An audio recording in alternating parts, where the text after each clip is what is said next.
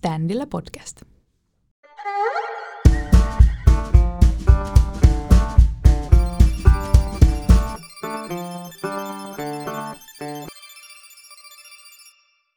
Standilla podcast on Helsingin yliopiston maatalous- ja metsätieteellisen tiedekunnan ainejärjestöjen tuottama podcast, jonka sisältö on suunniteltu opiskelijoita varten. Tämän podin tarkoituksena on kuroa umpeen opiskelijoiden ja työelämän välistä kuilua. Viime keväänä julkaisimme muutaman ainejärjestöjakson, mutta nyt syksyllä julkaistaan podcastin virallinen toinen kausi. Tervetuloa Standilla podcastiin. Tässä jaksossa keskustellaan siitä, mikä metsäkeskus on ja mitä se tekee, millaista on kokonaiskestävä metsien hoito ja miltä metsien tulevaisuus näyttää. Mä oon Jade Siveen, kolmannen vuoden metsäekonomia ja markkinoinnin opiskelija ja toimin tämän jakson hostina. Tässä jaksossa meillä on vieraana johtava luontotiedon asiantuntija Miia Saarimaa Metsäkeskukselta. Tervetuloa. Kiitos. Sä työskentelet Metsäkeskuksella johtavana luontotiedon asiantuntijana. Mm, kertoisit sä heti alkuun, että mitä Metsäkeskus tekee ja kuka ohjaa Metsäkeskuksen toimintaa? Joo, Suomen Metsäkeskus on tämmöinen valtakunnallinen organisaatio, joka kerää ja jakaa tietoa Suomen metsistä. Ja Metsäkeskus myös neuvoo metsänomistajia metsänhoitoon ja hyödyntämiseen ja suojeluun liittyvissä asioissa. Ja sen lisäksi vielä Metsäkeskus valvoo, että eri tahot, niin yksityiset kuin yrityksetkin, noudattaa metsää koskevia lakeja. Ja Metsäkeskus myös sitten edistää tämmöistä niin kuin metsien kestävää käyttöä ja sitä metsiin liittyvän elinkeinotoiminnan niin kuin toteuttamista. Metsäkeskuksen toimintaa ohjaamaan ja metsätalousministeriö. Okei. Ö, saako vielä kysyä tarkentavan kysymyksen? Seuraavaksi Metsäkeskus hallitusohjelmaa, että muuttuuko se tavallaan aina hallituksen muuttuessa? Kyllä se hallitusohjelma totta kai heijastelee siihen Metsäkeskuksen toimintaan ja etenkin siihen, että minkälaisia niin kuin toimenpiteitä sitten Metsäkeskuksen kautta rahoitetaan. Muun muassa tämä nykyisin voimassa oleva kestävän metsätalouden rahoituslaki, niin siinähän tietysti aina niin kuin hallitusohjelmasta tulee ne semmoiset niin tavoitteet, että millä tavalla sitten tuetaan julkisilla varoilla sitä niin kuin metsien käyttöä. Aivan. Eli se tavallaan määritellään aina uudelleen, että mitä on kestävä metsätalous tai metsähoito. Kyllä, se ei ole mitenkään kiveen hakattua, vaan se elää ajan mukana. Joo. Niin kuin metsälakikin on muuttunut, että silloin aikanaan kun metsälaki on tota, syntynyt, niin ollaan aika kaukana siitä, että ollaan niin kuin tultu, tultu eteenpäin ja otetaan myös näitä yhteiskunnallisia tavoitteita siinä niin kuin sitten huomioon enemmän. Niin, no niin, no niinhän se pitää ollakin. Mitä eroa on metsäkeskuksella ja metsähallituksella? Nimet on aika lähellä toisiaan. Joo, kummatkin operoi tämmöisen niin kuin metsätiedon parissa ja metsähallitus vastaa näistä valtionmetsien niin kuin käytöstä, kun taas sitten metsäkeskus nimenomaan palvelee yksityismetsänomistajia. Suomessa on yli 600 000 metsänomistajaa, joista valtaosa on yksityishenkilöitä. Voidaanko metsiä käyttää kokonaiskestävästi? Mun mielestä kyllä siihen on kaikki mahdollisuudet varsinkin sen takia, että tutkimustietoa on tullut koko ajan lisää ja sitä pystytään jalkauttamaan metsänomistajien käyttöön. Eli ihan tämmöisellä hyvällä, tehokkaalla neuvonnalla voidaan vaikuttaa siihen, että metsänomistajat valitsee niitä kestäviä ratkaisuja. Ja toki se on aina se metsänomistajan oma päätös, että miten sitä omaisuuttaan haluaa hoitaa, mutta just tämmöisillä pienillä yksittäisillä teoilla voi tehdä aika paljon jättämällä säästöpuuta ja, ja, ja sillä lailla niin kuin pienillä teoilla voi vaikuttaa yllättävän paljon. No Miia, millainen sun oma urapolku on ollut ja miten sä oot päätynyt Metsäkeskukselle? Mä oon taustaltani maantieteilijä ja mä oon Oulun yliopistossa aikanaan opiskellut ja mulla on ollut pääaineena luonnonmaantiede ja sitten mä oon opiskellut äh, paikkatieto, menetelmiä ja kasviekologiaa. Ja sitten sitä kautta mä tuota, innostuin tekemään aikanaan väitöskirjan. Mä oon tehnyt elinympäristömallinnuksesta ja sitä kautta sitten päätynyt tämmöisen niin kuin metsäisen substanssin pariin. Eli mulla ei ole niin kuin metsänhoitaja taustaa, mutta silti mulla on niin kuin aika vankasti ollut mun työhistoria sitten tähän niin kuin metsäisiin elinympäristöihin liittyen. Että aikaisemmin olen ollut tutkijana Metsäntutkimuslaitoksella ja Luonnonvarakeskuksessa ja nyt sitten työskentelen täällä Metsäkeskuksessa. No olipa kiva kuulla sun urapolkua ja aika mielenkiintoinen. No sä oot maantieteilijä ja toimit siis luontotiedon asiantuntijana. Niin mitä luontotieto niin kuin on? Joo, se on varmaan niin kuin selkeämpää, jos puhutaan semmoisesta niin metsätiedosta, niin silloin ymmärretään, että puhutaan siitä metsästä ja niistä puista ja niihin liittyvistä asioista. Se luontotieto sitten pitää sisällään sitä enemmän tavallaan siihen monimuotoisuuteen kytkeytyviä asioita. Esimerkiksi nämä metsälain kymppipykälän mukaiset erityisen tärkeät elinympäristöt on semmoista luontotietoa, jota me Metsäkeskuksessa tuotetaan, me hallinnoidaan sitä ja me myös sitten valvotaan metsälain ää, niin kuin sitä toteutumista siten, että nämä erityisen tärkeät elinympäristöt turvataan näissä kaikissa metsätaloustoimenpiteissä.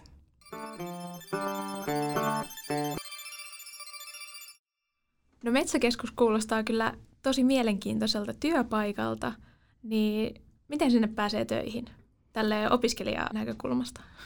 No meillä on joka vuosi kyllä aika laaja-alaisesti harjoittelupaikkoja tarjolla. Eli kannattaa seurailla sitä ilmoittelua ihan jo heti tuosta vuodenvaihteesta. Et silloin meillä yleensä julkaistaan ne tulevan kesän harjoittelupaikat. Ja hyvät mahdollisuudet on päästä töihin, koska meillähän on toimipaikkoja kaikkiaan 67 paikkakunnalla. Eli että missä sitten, vaikka sattuu olemaan kotoisin, niin sieltä kannattaa katsoa, että jos löytäisi sitten harjoittelupaikkaa. Okei. Onko nämä, löytyykö siis teidän nettisivuilta vai jostain muualta? Kyllä. Meillä on ihan ajantasaiset nettisivut ja sinne päivitetään aina, kun meillä avautuu harjoittelupaikkoja tai sitten muita tämmöisiä työpaikkoja, niin ne löytyy meiltä nettisivuilta. No tämä oli hyvä vinkki nyt opiskelijoillekin. Täytyy pistää mieleen. Mm, sitten voitaisiin siirtyä tuohon asiantuntijaosuuteen. Eli pääset kertomaan vähän tarkemmin vielä metsien kestävyydestä nyt pääasiassa. Ja tota, jos nyt ihan aluksi lähdetään siitä, että mitä on kestävä metsien käyttö? Tai millaisena sä tai metsäkeskus tämän niin kuin näkee? Metsien kestävä käyttö on sitä, että me ei tuhlata sitä metsäluontoa, vaan niin kuin taloudellisten tarpeiden kannalta, vaan että siinä kaikessa, kaikessa hoidossa ja hyödyntämisessä huolehdittaisiin siitä, että myös se niin kuin monimuotoisuus on turvattu, kaikki haitalliset vaikutukset pysyisivät mahdollisimman vähäisenä ja kuitenkin saata sitten sitä niin kuin taloudellista tuottoa siitä. Eli puhutaan tämmöisestä kokonaiskestävyydestä ja sillä on aika monta ulottuvuutta. Se ei ole pelkästään sitä, sitä niin kuin rahallista arvoa. Okei. No siellä on tosiaan monta erilaista näkökulmaa tähän kestävyyteen. Onko joku näistä niin kuin tärkeämpi? Et tosi paljonhan tällä hetkellä ehkä puun tuotannolliset näkökulmat korostuu ja semmoinen ehkä taloudellinen. Niin onko se tärkeämpi vai onko joku muu? Se riippuu ihan siitä, keneltä kysyy. Eli varsinkin jos ajatellaan, että, että on niin kuin metsänomistaja, niin ne metsänomistajan omat tavoitteet tietysti määrittelee sitä, että minkälaista niin kuin käyttöä siltä metsältä haluaa.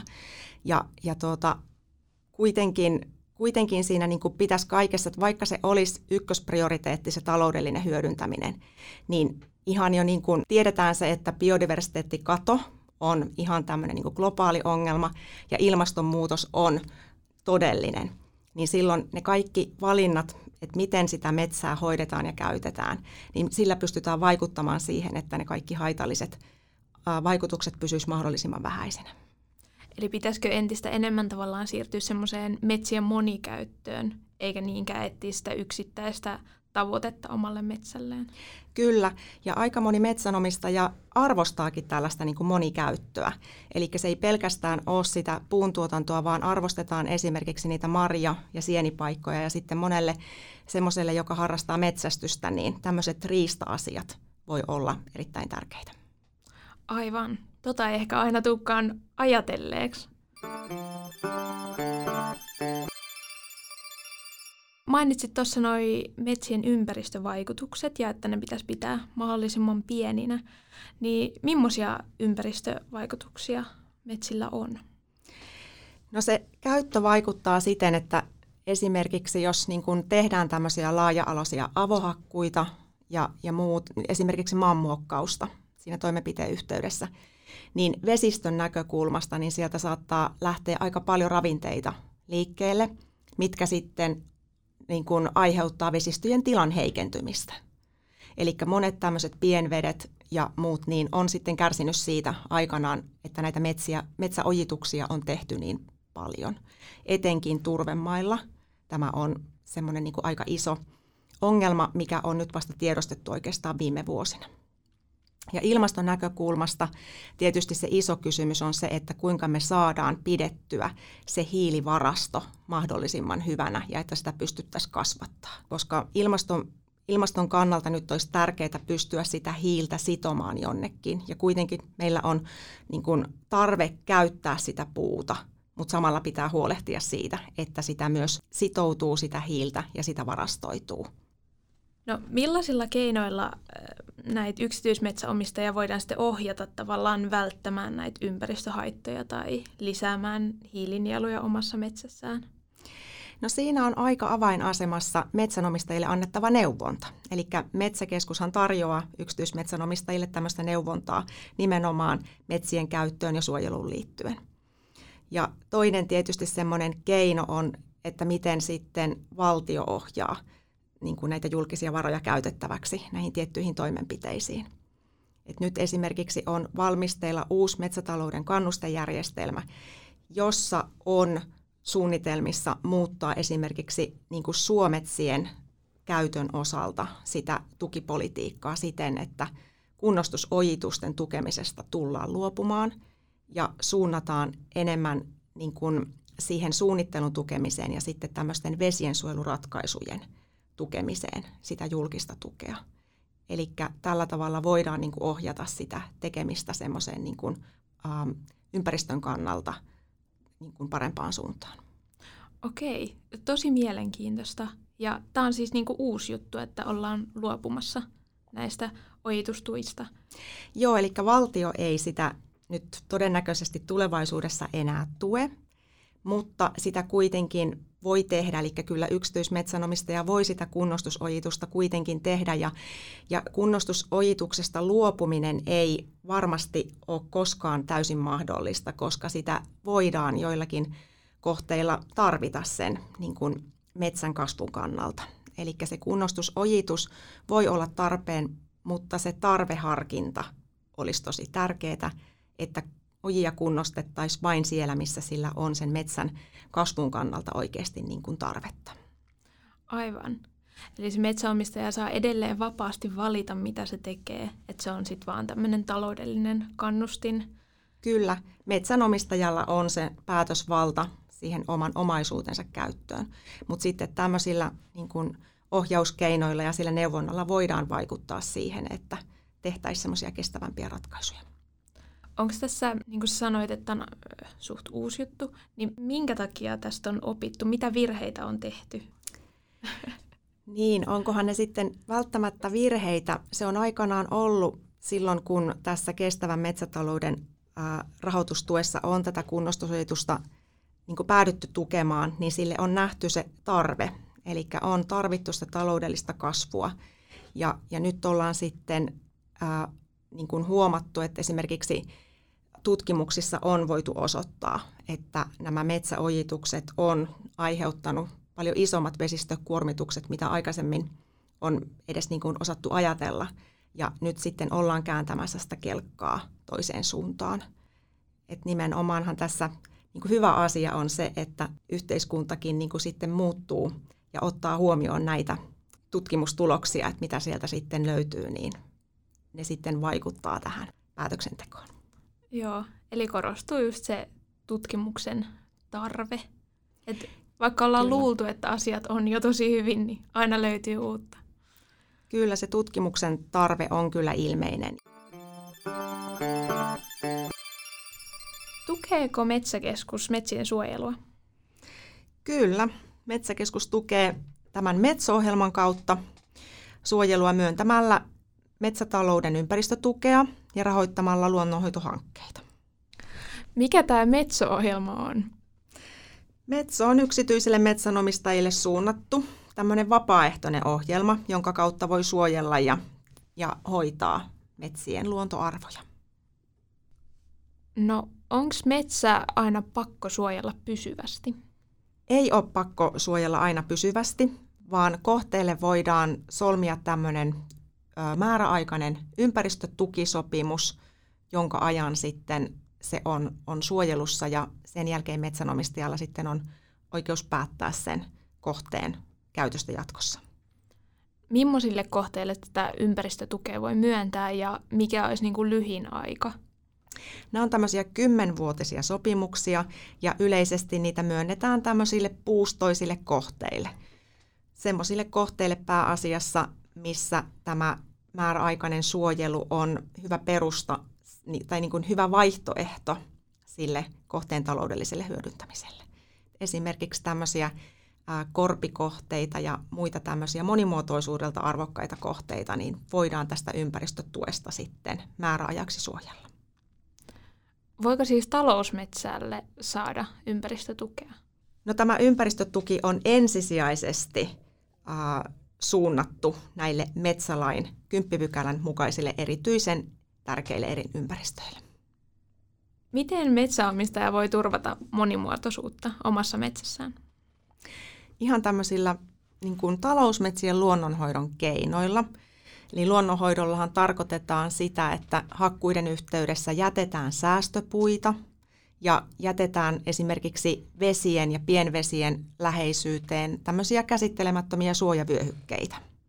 Esimerkiksi näillä säästöpuiden jättämisellä niin pystytään turvaamaan sitä niin kuin tulevaisuuden lahopuuta. Eli vaikka siinä ympärillä sitten se metsä kasvaa nuorempana, niin näissä säästöpuuryhmissä sitten se järeytyy ja ikääntyy se puu ja luo elinympäristöjä sitten tämmöiselle niin kuin, ä, lajistolle, jotka edellyttää tämmöistä niin kuin vanhempaa puuta tai jopa ihan sitä kuollutta puuta. Hakkuiden yhteydessä kun jätetään näitä säästöpuuryhmiä, niin siinä kannattaa tietysti suosia tämmöisiä lehtipuita ja isoja puita muutenkin, mitä, mitä sieltä löytyy, koska ne sitten järeytyy ja muuttuu lahopuuksi aikaisemmin. Nämä vesistöjen läheisyyteen jätettävät suojavyöhykkeet toimii sillä tavalla monitavoitteisesti, että sen lisäksi, että ne turvaa monimuotoisuutta, niin ne myös toimii vesistökuormituksen kannalta semmoisena pidättäjänä. Eli ne estää kiintoaineen valumista sinne vesistöön ja sillä voi olla tosi iso merkitys sitten se vastaanottavan veden laatuun. Et jättämällä tämmöisiä tarpeeksi leveitä suojakaistoja, niin voidaan aika merkittävästi vaikuttaa sitten sen lähellä olevan veden laatuun. Miten samassa metsässä voidaan sitten edistää ilmastoviisasta metsänhoitoa ja sitten monimuotoisuutta. Ihan välttämällä tämmöisiä laaja-alaisia avohakkuita ja suosimalla mahdollisuuksien mukaan tämmöistä jatkuvapeitteistä kasvatusta, niin aikaan saadaan niin kuin semmoinen puusto sinne alueelle, että siellä niin kuin se peitteisyys säilyy koko ajan ja se hyödyttää monta lajistoa. esimerkiksi hömötiainen on semmoinen laji, joka esiintyy niin kuin pääasiassa tämmöisissä peitteisissä metsissä ja jatkuvapeitteisellä kasvatuksella voidaan luoda sitten näitä elinympäristöjä hömötiaiselle. Samaten mustikka on semmoinen laji, joka hyötyy sitä peitteisyydestä. Ja kun sitä puustoa sinne jätetään, eli kaikkea ei sieltä hakata, niin se on tietysti sen ilmastonkin kannalta hyvä, että sitä kaikkia hiilivarastoa ei sieltä hakkuun seurauksena hävitetä. No voiko tätä jatkuvapeitteistä kasvatusta käyttää sitten kaikkialla? No periaatteessa mikään ei estä, mutta kyllä sen jatkuvapeitteisen kasvatuksen kannalta on tärkeää, että siellä on sitä ä, taimettumispotentiaalia ja sitä semmoista niin kuin alikasvosta, joka sitten niin kuin aikanaan kasvaa semmoiseksi semmoiseksi puustoksi, että sitä voidaan myös taloudellisesti hyödyntää. Et ihan niin kuin tämmöiset todella homogeeniset, tasaikäiset äh, metsiköt, niin niissäkin voidaan tosi, toki niin kuin jatkuvapeitteisesti sitä käsittelyä tehdä, mutta parempia kohteita on semmoiset, missä on luontaisesti sitä, sitä alikasvosta ja, ja sitä taimettumispotentiaalia. No ilmastonmuutoksen on ennustettu lisäävän sään ääriilmiöitä, niin miten nämä vaikuttaa metsiin Suomessa? Nyt menneenä kesänähän oikeasti oli aika hurjia myrskyjä. Esimerkiksi tämä Paula-myrsky, niin sehän aiheutti esimerkiksi tuolla Koillismaan alueella niin miljoona vahingot ää, näihin metsiin. Eli nimenomaan nämä lisääntyvät ääriilmiöt myös kasvattaa sitä riskiä, että näitä myrskytuhoja tule, tulevaisuudessa tulee olemaan enemmän ja niillä on mittava taloudellinen vaikutus sitten niin kuin metsänomistajien kukkaroon. No miten sitten metsien hyönteistuhot? Lämpenevä ilmasto lisää hyönteistuhojen riskiä. Esimerkiksi kirjanpainajatuhot kuusikoissa voi lisääntyä sitä myöten, kun ilmasto lämpenee. Okei. Okay. No miten sitten voitaisiin välttää näitä myrskytuhoja ja sitten toisaalta hyönteistuhoja? Myrskytuhojahan voi olla vaikeaa välttää siinä tapauksessa, että se tuulen voimakkuus on niin suuri, että se kaataa käytännössä kaiken puuaineksen, mikä, mikä siihen eteen sattuu, mutta, mutta periaatteessa välttämällä suuria avohakkuita, niin voidaan, voidaan pyrkiä vaikuttamaan siihen, että, että ei tule tämmöisiä isoja tuulitunneleita tai muita, että mitkä sitten olisi tämän tuulen kannalta semmoista otollista temmellyskenttää. Ja hyönteis- ja seurannaistuhojen kannalta on erittäin tärkeää korjata sitten tarpeeksi ajoissa se myrskyssä kaatunut puuaines pois sieltä metsästä, jotta se ympäröivä terve metsä siellä säilyy. No pitääkö kaikki kaatunut puu kerätä sieltä metsästä pois? Ei, siis sehän on tosi tärkeää monimuotoisuuden kannalta, että sinne jätetään myös sitä lahopuuta. Ihan niin kuin niitä säästöpuita sinne ihan vartavasti jätetään lahoamaan, niin on tärkeää jättää sitä lahoavaa puuainesta sinne, sinne metsään. Eli periaatteessa tämmöiset kuolleet puut tulisi aina säilyttää siinä hakkuun yhteydessä. On sitten kyse tämmöisestä maalahopuusta tai pystylahopuusta. No mitä sitten, jos tämmöinen myrsky osuu vaikka jonnekin luonnonsuojelualueelle, niin kerätäänkö se sieltä pois? Luonnonsuojelualueet on poikkeuksia tässä, eli niiltä sitä kaatunutta puuainesta ei edellytetä korjattavaksi pois.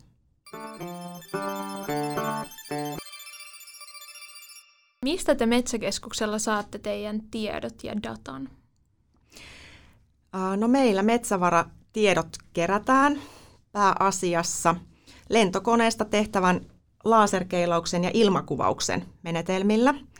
Ja sen lisäksi sitten tietysti tehdään tämmöisiä koealamittauksia lähinnä siihen niin kuin referenssidatan keräämiseen.